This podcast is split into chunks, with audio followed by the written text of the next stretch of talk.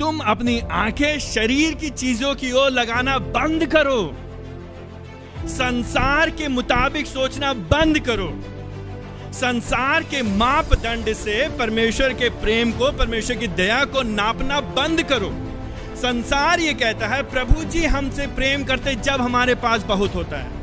संसार ये कहता है, प्रभु जी की दया हम पे तब होती है जब हमारे पास रोटी, कपड़ा, मकान बहुत होता है। संसार ये कहता है, प्रभु जी हमारे अच्छे तब हैं, बड़े तब हैं, बढ़िया तब है सामर्थ्य तब है, जब हमारे पास कोई दिक्कत, समस्या, कठिनाई, परेशानी नहीं आएगी। हमारा सुरक्षा अच्छी रहेगी, हमारा भविष्य अच्छा रहेगा, हमारी नौकरी अच्छी रहेगी। ये संसार कहता है। कह रहा है लेकिन अगर तुम यीशु मसीह के हो, चिंता मत करो।